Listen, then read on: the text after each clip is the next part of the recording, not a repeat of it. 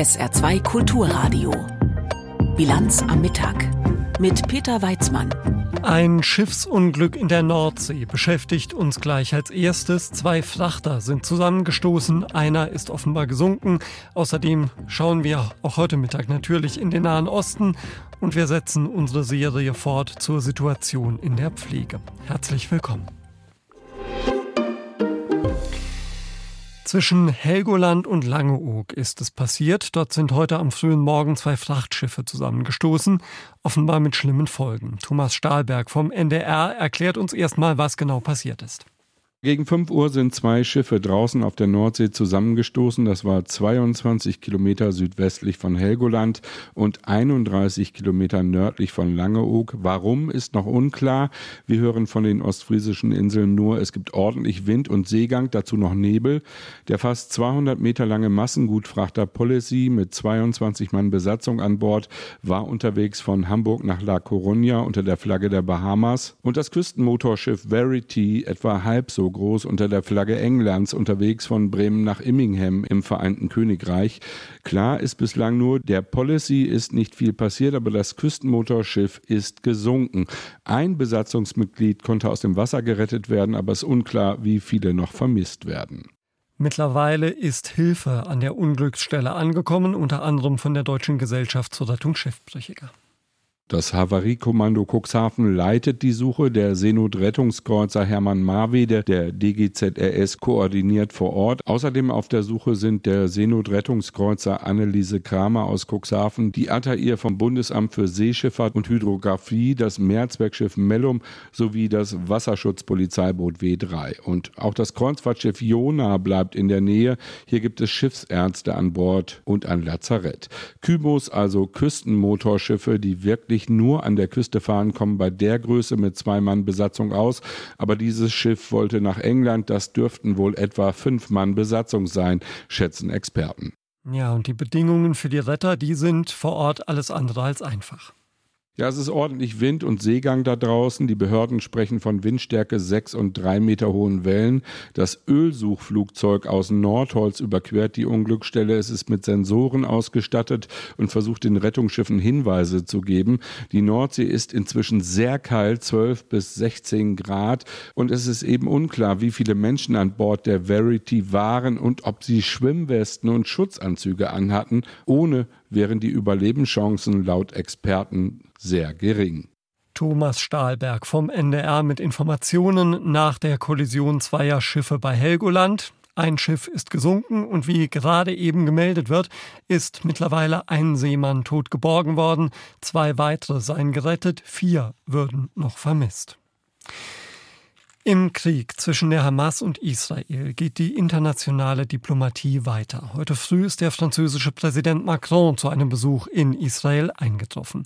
US-Präsident Biden hat erneut mit dem israelischen Ministerpräsidenten Netanyahu telefoniert und die Notwendigkeit eines kontinuierlichen Stroms humanitärer Hilfe in den Gazastreifen betont. Zudem hat er laut Weißem Haus sein Engagement für die laufenden Bemühungen zur Freilassung aller verbleibenden Geiseln der Hamas bekräftigt. Und in der Tat sind aus dem Gazastreifen gestern Abend zwei weitere Geiseln aus der Gewalt der Hamas freigekommen. Björn Darke. Jochevet Lifschitz sieht erschöpft aus. Erschöpft, aber glücklich. Sie sitzt in einem Rollstuhl in einem Krankenhaus in Tel Aviv, umringt von ihren zehn Enkelkindern. Zu sehen ist das Foto auf dem Instagram-Account ihres Enkels Daniel. Wir hoffen wirklich sehr, dass das nur der Anfang ist für weitere Freilassungen. Das ist noch wichtiger als die Freilassungen jetzt. Wir hoffen, dass das nur der Anfang war. Die Hamas hatte die beiden Frauen im Alter von 79 und 85 Jahren gestern Abend an das Rote Kreuz übergeben. Ein Hubschrauber der Armee flog sie in der Nacht in ein Krankenhaus in Tel Aviv. Zum zweiten Mal hat die Terrororganisation zwei ihrer Gefangenen gehen lassen. Nach Einschätzung der israelischen Armee sind aber weiter etwa 220 Menschen in der Gewalt der Hamas. Mehrere von ihnen sollen auch einen deutschen Pass haben. Welche genauen Bedingungen die Hamas für die Freilassungen stellt, ist unklar. Von einem Gefangenenaustausch war zuletzt jedenfalls öffentlich keine Rede mehr. Ein hochrangiger Hamas-Funktionär im Ausland sagte nur, Israel müsse seine Aggressionen einstellen. Für die Hamas sind die Freilassungen Teil ihrer psychologischen Kriegsführung. Sie will damit beweisen, dass sie zu Verhandlungen bereit ist. Und sie dürfte damit Druck aufbauen wollen auf die israelische Regierung. Das Kalkül, Israel verhandelt und wartet mit einer Bodenoffensive im Gazastreifen, was der Hamas wiederum mehr Zeit geben würde, sich darauf einzustellen. Der frühere Generalmajor Itzhak Brick erklärt das Abwarten der Armee im israelischen Radio mit Taktik. Anstatt dort reinzugehen, sollte man eher aus der Luft angreifen und die Blockade monatelang weiterführen und dafür sorgen, dass sie nur Wasser, Lebensmittel und Treibstoff erhalten. Sie müssen mit aller Kraft geschwächt werden. Parallel dazu muss die Armee die Zeit nutzen, um sich auf den Krieg vorzubereiten. Dennoch ist die Armee nicht für eine Bodenoffensive bereit. Das Militär hat in Rekordzeit etwa 360.000 Reservisten mobilisiert. Sie sind nicht nur am Gazastreifen im Einsatz, sondern auch an der Grenze zum Libanon und im besetzten Westjordanland. Eine Kraftanstrengung. Armeesprecher Daniel Hagari. Es gibt eine ganze Reihe an Überlegungen, strategischer, operativer und taktischer Art. Wir müssen auf die ganze Region schauen, auf den Gazastreifen und letztlich gibt es auch noch die politische Ebene, deren Entscheidungen wir ausführen. Soll heißen, wir sind bereit, noch fehlt aber der Befehl. Um eine blutige Bodenoffensive mit hohen Verlusten zu vermeiden, greift die Armee weiter aus der Luft Ziele im Gazastreifen an. Allein gestern sollen es mehr als 400 gewesen sein. Tunnel und andere Rückzugsorte der Terrororganisation. Wann eine Offensive am Boden beginnt, ist weiter offen. Björn Dake über die Lage in Nahost. Im Krieg gegen die Ukraine verschärfen die russischen Invasoren ukrainischen Angaben zufolge ihre Angriffe auf zwei Frontabschnitte in der Ostukraine. Das Stadtzentrum von Avdiivka und die einzige Versorgungsroute dorthin stünden rund um die Uhr unter Beschuss, hieß es. Rund 1600 Menschen lebten noch in der Stadt. Vor dem Krieg waren es rund 30.000. Die Stadt ist damit ein Beispiel für die Verheerung des Krieges, vor allem menschlich, aber auch materiell. Mit dem Wiederaufbau der Ukraine befasst sich in Berlin heute das Deutsch-Ukrainische Wirtschaftsforum, an dem Bundeskanzler Scholz und der ukrainische Regierungschef Schmihal teilnehmen. Und dieser Wiederaufbau, der wird umfangreich sein müssen. Unsere Ukraine-Korrespondentin Andrea Beer berichtet über die Schäden und über das Leid der Menschen. Nervös sitzen sie im Gang eines Krankenhauses in Kharkiv. Angehörige von Menschen, die durch den russischen Raketenangriff auf Korotic am vergangenen Wochenende verletzt worden sind. Zwei der Überlebenden sind so schlimm dran, dass nicht klar ist, ob sie es schaffen. Der ärztliche Direktor Ruslan Vragov macht sich Sorgen. Sie sind in einem sehr schlimmen Zustand und unter ständiger Beobachtung. Bei den Patienten wurde sehr viel verletzt. Die Lunge, der Magen oder innere Organe wie die Leber oder die Milz. Fast 17.000 Zivilisten sind seit der russischen Großinvasion im Februar 2022 verletzt worden und mehr als 9.200 Menschen wurden laut UN-Angaben getötet durch russische Raketen, Drohnen oder Artillerieangriffe. Auch 560 Kinder. Leben, die unwiederbringlich verloren sind. Auch das Zuhause vieler Menschen ist durch den russischen Angriffskrieg zerbombt, zerschossen und abgefackelt worden. Es sind ganze Angriffswellen, erzählt auch dieser Mann im umkämpften Avdiivka. Bombe, Bombe, Bombe, Bombe, Bombe. Die renommierte Kiew School of Economics listet regelmäßig die Kosten auf für die Zerstörungen. Stand Anfang September belaufen sich die direkten Schäden auf fast 152 Milliarden US-Dollar.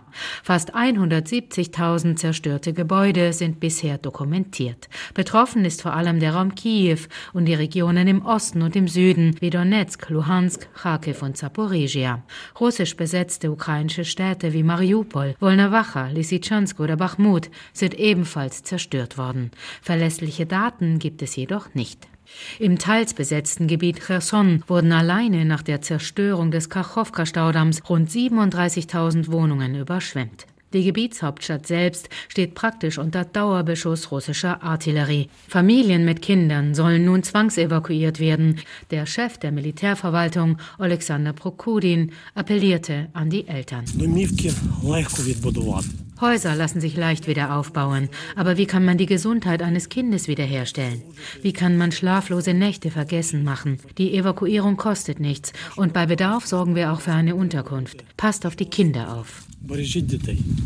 Auch mehr als 120 Bahnhöfe und zugehörige Eisenbahninfrastruktur wie Schienen müssen laut der Kiew School of Economics repariert werden, sowie fast 350 Brücken und Übergänge, rund 25.000 Kilometer Straßen und Wege oder fast 20 Flughäfen.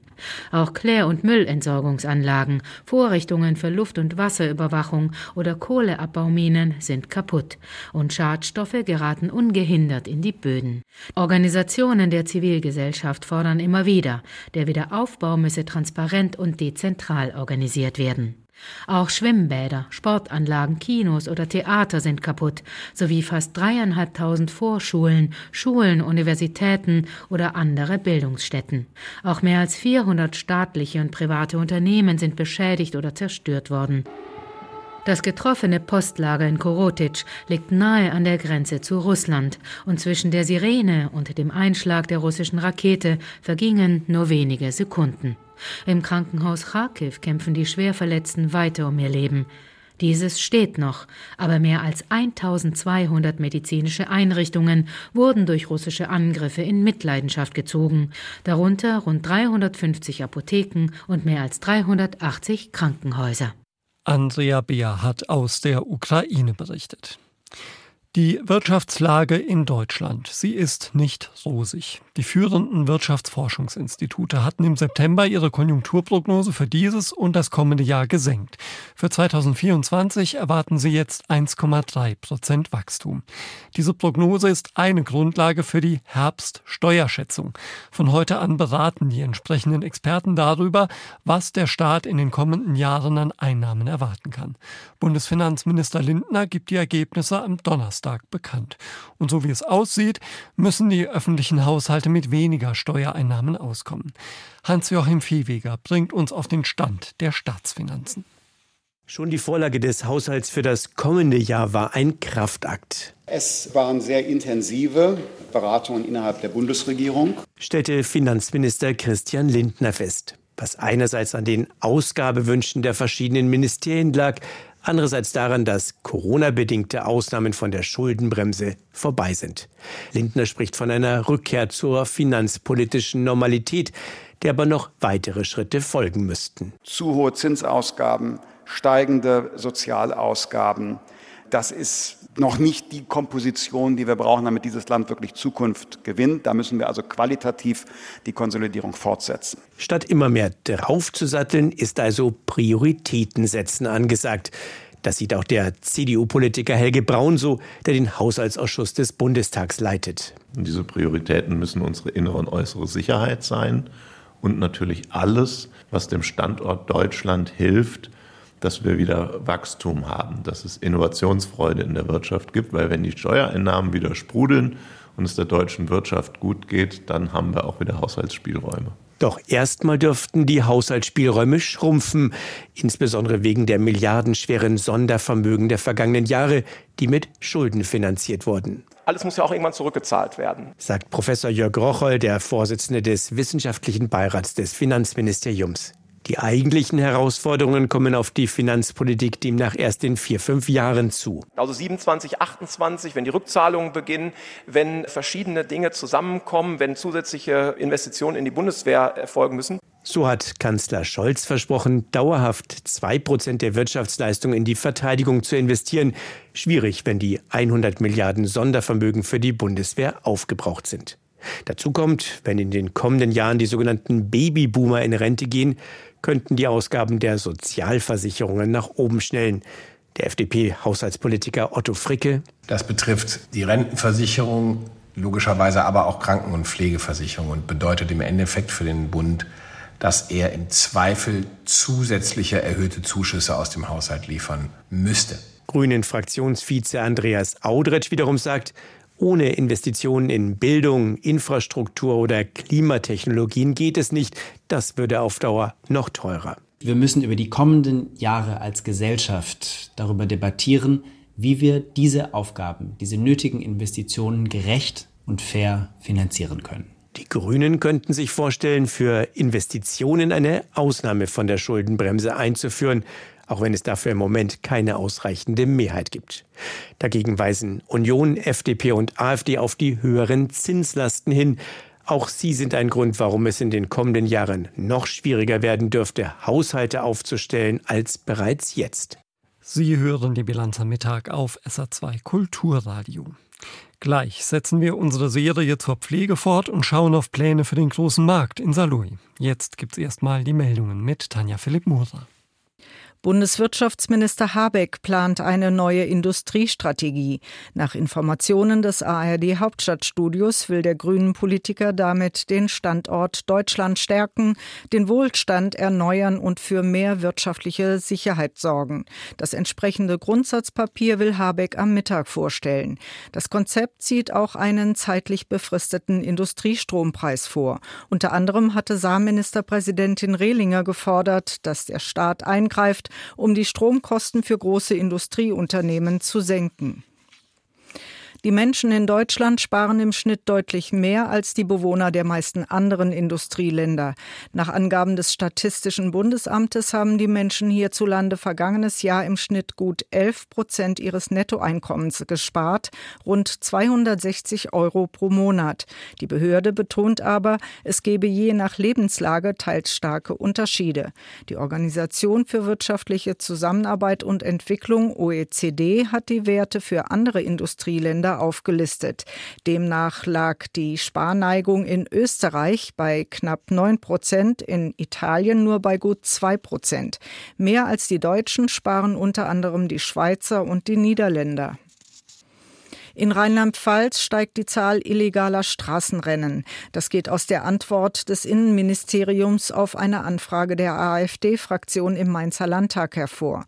Demnach wurden im Jahr 2021 landesweit 313 illegale Autorennen registriert, 2022 336. Im laufenden Jahr seien bis Ende August bereits rund 250 Fälle verzeichnet worden. Den Angaben zufolge finden finden die meisten Autorennen abseits der Autobahnen statt. Am Steuer sitzen meist Männer. Erfasst werden nicht nur Rennen mit mehreren Fahrzeugen, sondern auch einzelne Raser, die vor der Polizei flüchten. Der Mann, der in Luxemburg seine Eltern absichtlich mit dem Auto überfahren haben soll, sitzt wegen Totschlags in Untersuchungshaft. Das hat die Staatsanwaltschaft auf SR-Nachfrage mitgeteilt. Die Hintergründe der Tat sind noch unklar. Zeugen gibt es bisher keine.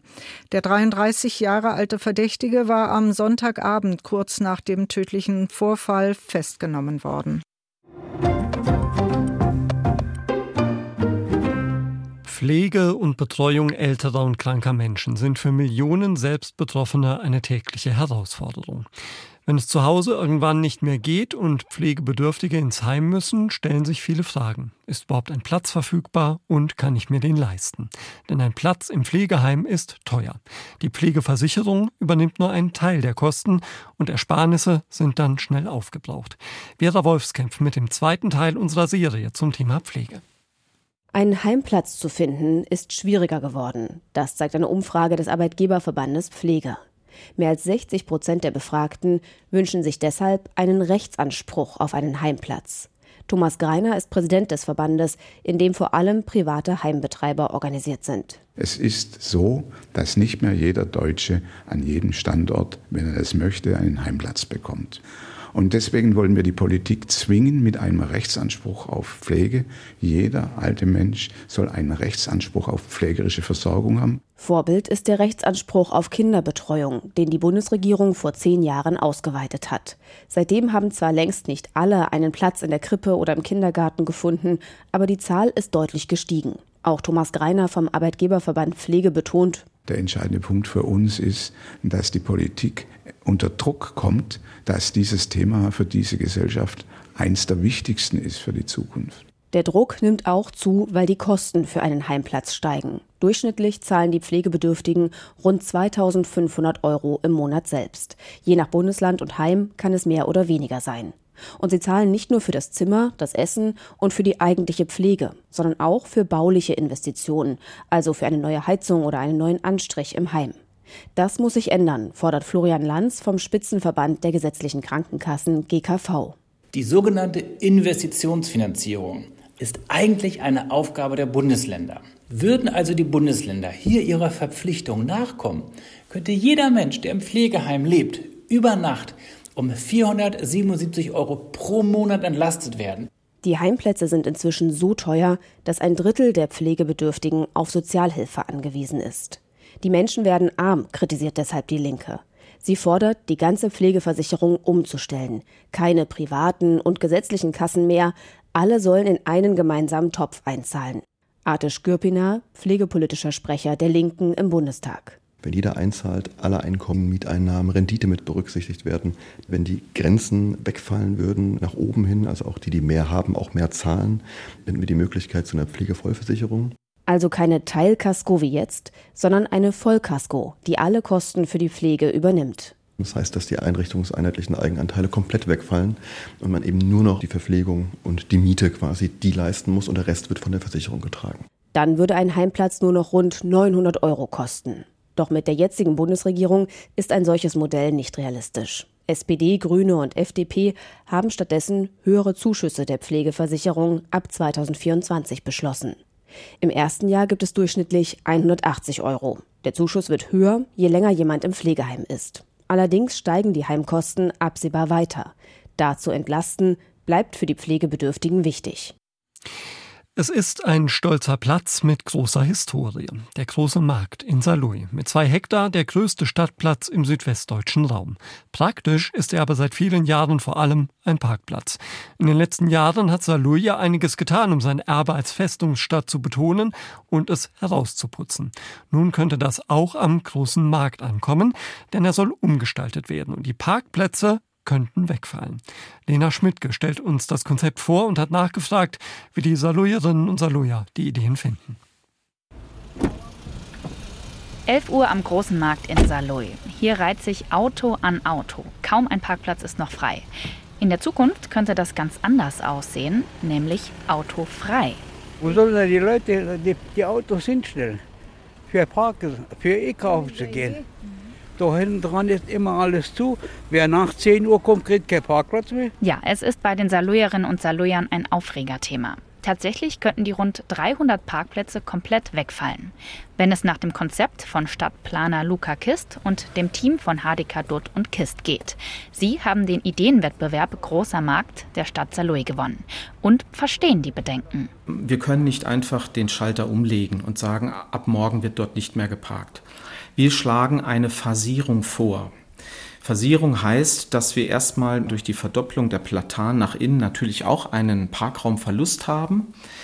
Die zweite Phase wäre dann der nördliche Teil zur Ludwigskirche, dass wir den dann verkehrsfrei gestalten und in der letzten Phase den südlichen Teil. Das könnte sich über mehrere Jahre ziehen. Gleichzeitig müssten alternative Parkmöglichkeiten geschaffen werden. Benachbarte, jetzt schon vorhandene Parkplätze überprüfen, ob dort auch Parkhäuser errichtet werden können. Dazu gehört, jetzt muss ich selbst gucken, der Zeughausparkplatz und dazu gehört auch der Parkplatz an der Titzstraße und an der Oberförstereistraße. Das Ziel dadurch unter anderem, den großen Markt zu einem Treffpunkt für Saloy zu machen. Dass das eine, eine Art von Ausdruck der Lebensqualität in Saarlouis werden kann. Mit Strom- und Wasserversorgung für Events wie die Emmes, atmosphärischer Beleuchtung, einem Buhlplatz unter den Platanen oder einfach einem Ort zum Kicken. Oder Drachen steigen lassen. Fahrradfahren lernen. Derzeit ist der große Markt zu 100 Prozent versiegelt. Nachher sollen es nur noch 30 Prozent sein. Statt Asphalt soll es eine Splittdecke geben und 116 neue Platanenbäume, die ein deutlich angenehmeres Klima erzeugen würden, erklärt Luca Kist. Wir hatten kurz oberhalb dieser asphaltierten Fläche äh, nahezu 60 Grad gemessen. Das heißt, sie würden dort barfuß nicht mehr drüber laufen können. Und das waren Messungen, die vom Juli 2022 stammen. Die Grundidee finden die meisten auch nicht schlecht. Ein bisschen mehr Grün wird der Fläche hier auf jeden Fall gut tun. Aber ja, die Parkplätze. Wenn das da so gemacht wird, wie die das da vorhaben, hm, dann ist tote Hose da. Dieser Gewürzhändler vom Wochenmarkt bleibt sorgenvoll. Das merkt man ja schön, wenn zum Beispiel Kirmes ist oder äh, Oktoberfest, wie das war, wenn dann das Zelt da steht und so und der Parkplatz ist dann, das ist dann besetzt, dann fehlt das ja dann ist doch nichts. Null. Ob das Konzept von Luca Kist und HDK Dutt und Kist überhaupt so kommt, ist noch offen. Dazu müssten sie das Vergabeverfahren der Stadt Saloy gewinnen. Das könnte sich noch ein gutes halbes Jahr ziehen. Die Baumaßnahmen wiederum locker sechs Jahre. Lena Schmidtke über die Pläne für den großen Markt in Saloy. Jetzt schauen wir noch auf das Wetter im Saarland. Am Nachmittag zieht der Regen ab und von der Mosel lockert es auf. Meist bleibt es dann trocken. Die Temperaturen erreichen 12 bis 15 Grad. In der Nacht ebenfalls meist trocken, Tiefstwerte dann bei 8 bis 5 Grad. Morgen am Mittwoch meist dichte Wolken und zeitweise auch kräftige Regenfälle. Gegen Abend Auflockerungen, aber noch Schauer. Höchstwerte morgen 11 bis 14 Grad. Und am Donnerstag gibt's auch viele Wolken, wenig Sonne und zeitweise Regen bei maximal 11 bis 15 Grad. Das war's von der Bilanz am Mittag mit Peter Weizmann. Zum Nachhören gibt's unsere Sendung als Podcast. Den finden Sie unter anderem auf sr2.de. Sally Charel-Delin begleitet Sie gleich durch den Nachmittag hier auf SR2 Kulturradio. Sie ist bis 17.30 Uhr für Sie da. Dann gibt's die Bilanz am Abend und wir hören uns hoffentlich wieder. Bis dann. Tschüss. SR2 Kulturradio. Auslandspresseschau. Die Gründung des Bündnisses Sarah Wagenknecht ist auch Thema in den Kommentaren der internationalen Medien. Die Times aus Großbritannien schreibt die politische Landschaft in Deutschland wird durch das Aufkommen einer Anti-Establishment-Partei erschüttert, die sich selbst als linkskonservativ bezeichnet und Kritik an der Masseneinwanderung mit Pazifismus und Unterstützung für einen starken Sozialstaat verbindet. Das Störpotenzial der Bewegung ist jedoch schwer einzuschätzen. Vorläufig besteht das Bündnis Sarah Wagenknecht BSW aus wenig mehr als Wagenknecht, einem halben Dutzend ihrer engsten Verbündeten im Bundestag, einem wenig bekannten IT-Millionär und einer einfachen Website mit einer Handvoll Plattitüden anstelle eines politischen Programms. Der größte Trumpf der Bewegung ist der Personenkult um ihre Anführerin, die als drittpopulärste Politikerin in Deutschland gilt. Die Neue Zürcher Zeitung aus der Schweiz meint, Wagenknecht will nicht als antikapitalistische Kulturkämpferin erscheinen. Ihr zentrales Interesse, sagte sie jetzt, gelte dem Mittelstand und der arbeitenden Bevölkerung. Wie passen damit ihre zahlreichen Aussagen zusammen, der Kapitalismus sei alt, krank und unproduktiv und müsse durch einen kreativen Sozialismus ersetzt werden? Als Ein-Frau-Projekt wird das Bündnis ebenso wenig eine Zukunft haben wie als gigantischer Themenstaubsauger, der jede Unzufriedenheit unterschiedslos aufgreift. Sarah Wagenknecht stellt die Machtfrage. Will sie vom Wähler eine positive Antwort erhalten, muss sie ihm mehr bieten als den Ausdruck einer allumfassenden Empörung. Die New York Times aus den USA kommentiert eine am Wochenende von der Bild durchgeführte Umfrage ergab, dass 27 Prozent der Wähler in Erwägung ziehen würden, Wagenknechts Partei zu wählen, auch wenn nur wenige konkrete Informationen über ihr tatsächliches Programm verfügbar sind. In einem Land, in dem mehr als jeder Fünfte angibt, dass er die rechtsextreme AfD wählen würde, hat Frau Wagenknechts neue Partei das Potenzial, als Spielverderber zu fungieren und den Einfluss der AfD auf Protestwähler effektiv zu lockern. Solange Sarah Wagenknecht sich an ihr Versprechen hält, nicht mit der rechtsextremen AfD zusammenzuarbeiten, könnte ihre Partei dazu beitragen, eine Machtübernahme von rechts abzufedern, insbesondere im Osten, wo sie ihre Wurzeln hat und besonders beliebt ist. Die Presse aus Österreich schreibt, Jüngste Umfragen bescheinigen einer Wagenknecht-Partei ein Wählerpotenzial von 20 bis 27 Prozent. Aber diese Zahlen sind mit großer Vorsicht zu genießen, zumal die Partei noch nicht einmal gegründet ist. Einige Beobachter haben außerdem Zweifel, dass die redegewandte Talkshow-Königin auch eine Partei organisieren kann. Ihre 2017 gegründete Bewegung Aufstehen wurde jedenfalls zum Rohrkrepierer. Wagenknecht schubst ihre eigene Partei Die Linke näher in Richtung Abgrund und deren Fraktion sogar in den Abgrund. Die Linke dürfte wegen der zehn Abtrünnigen den Fraktionsstatus verlieren. Wagenknecht und Co. haben angeboten, bis dahin übergangsweise Fraktionsmitglieder zu bleiben, aber danach verlöre die Linke viel Geld und auch Jobs. An Sozialplänen wird schon gefeilt. Das kommt auch nicht alle Tage vor, dass eine linken Politikerin absichtsvoll einen Schritt setzt, der Kündigungen auslöst. Das waren Auszüge aus Kommentaren der internationalen Presse, zusammengestellt von Benjamin Kirsch.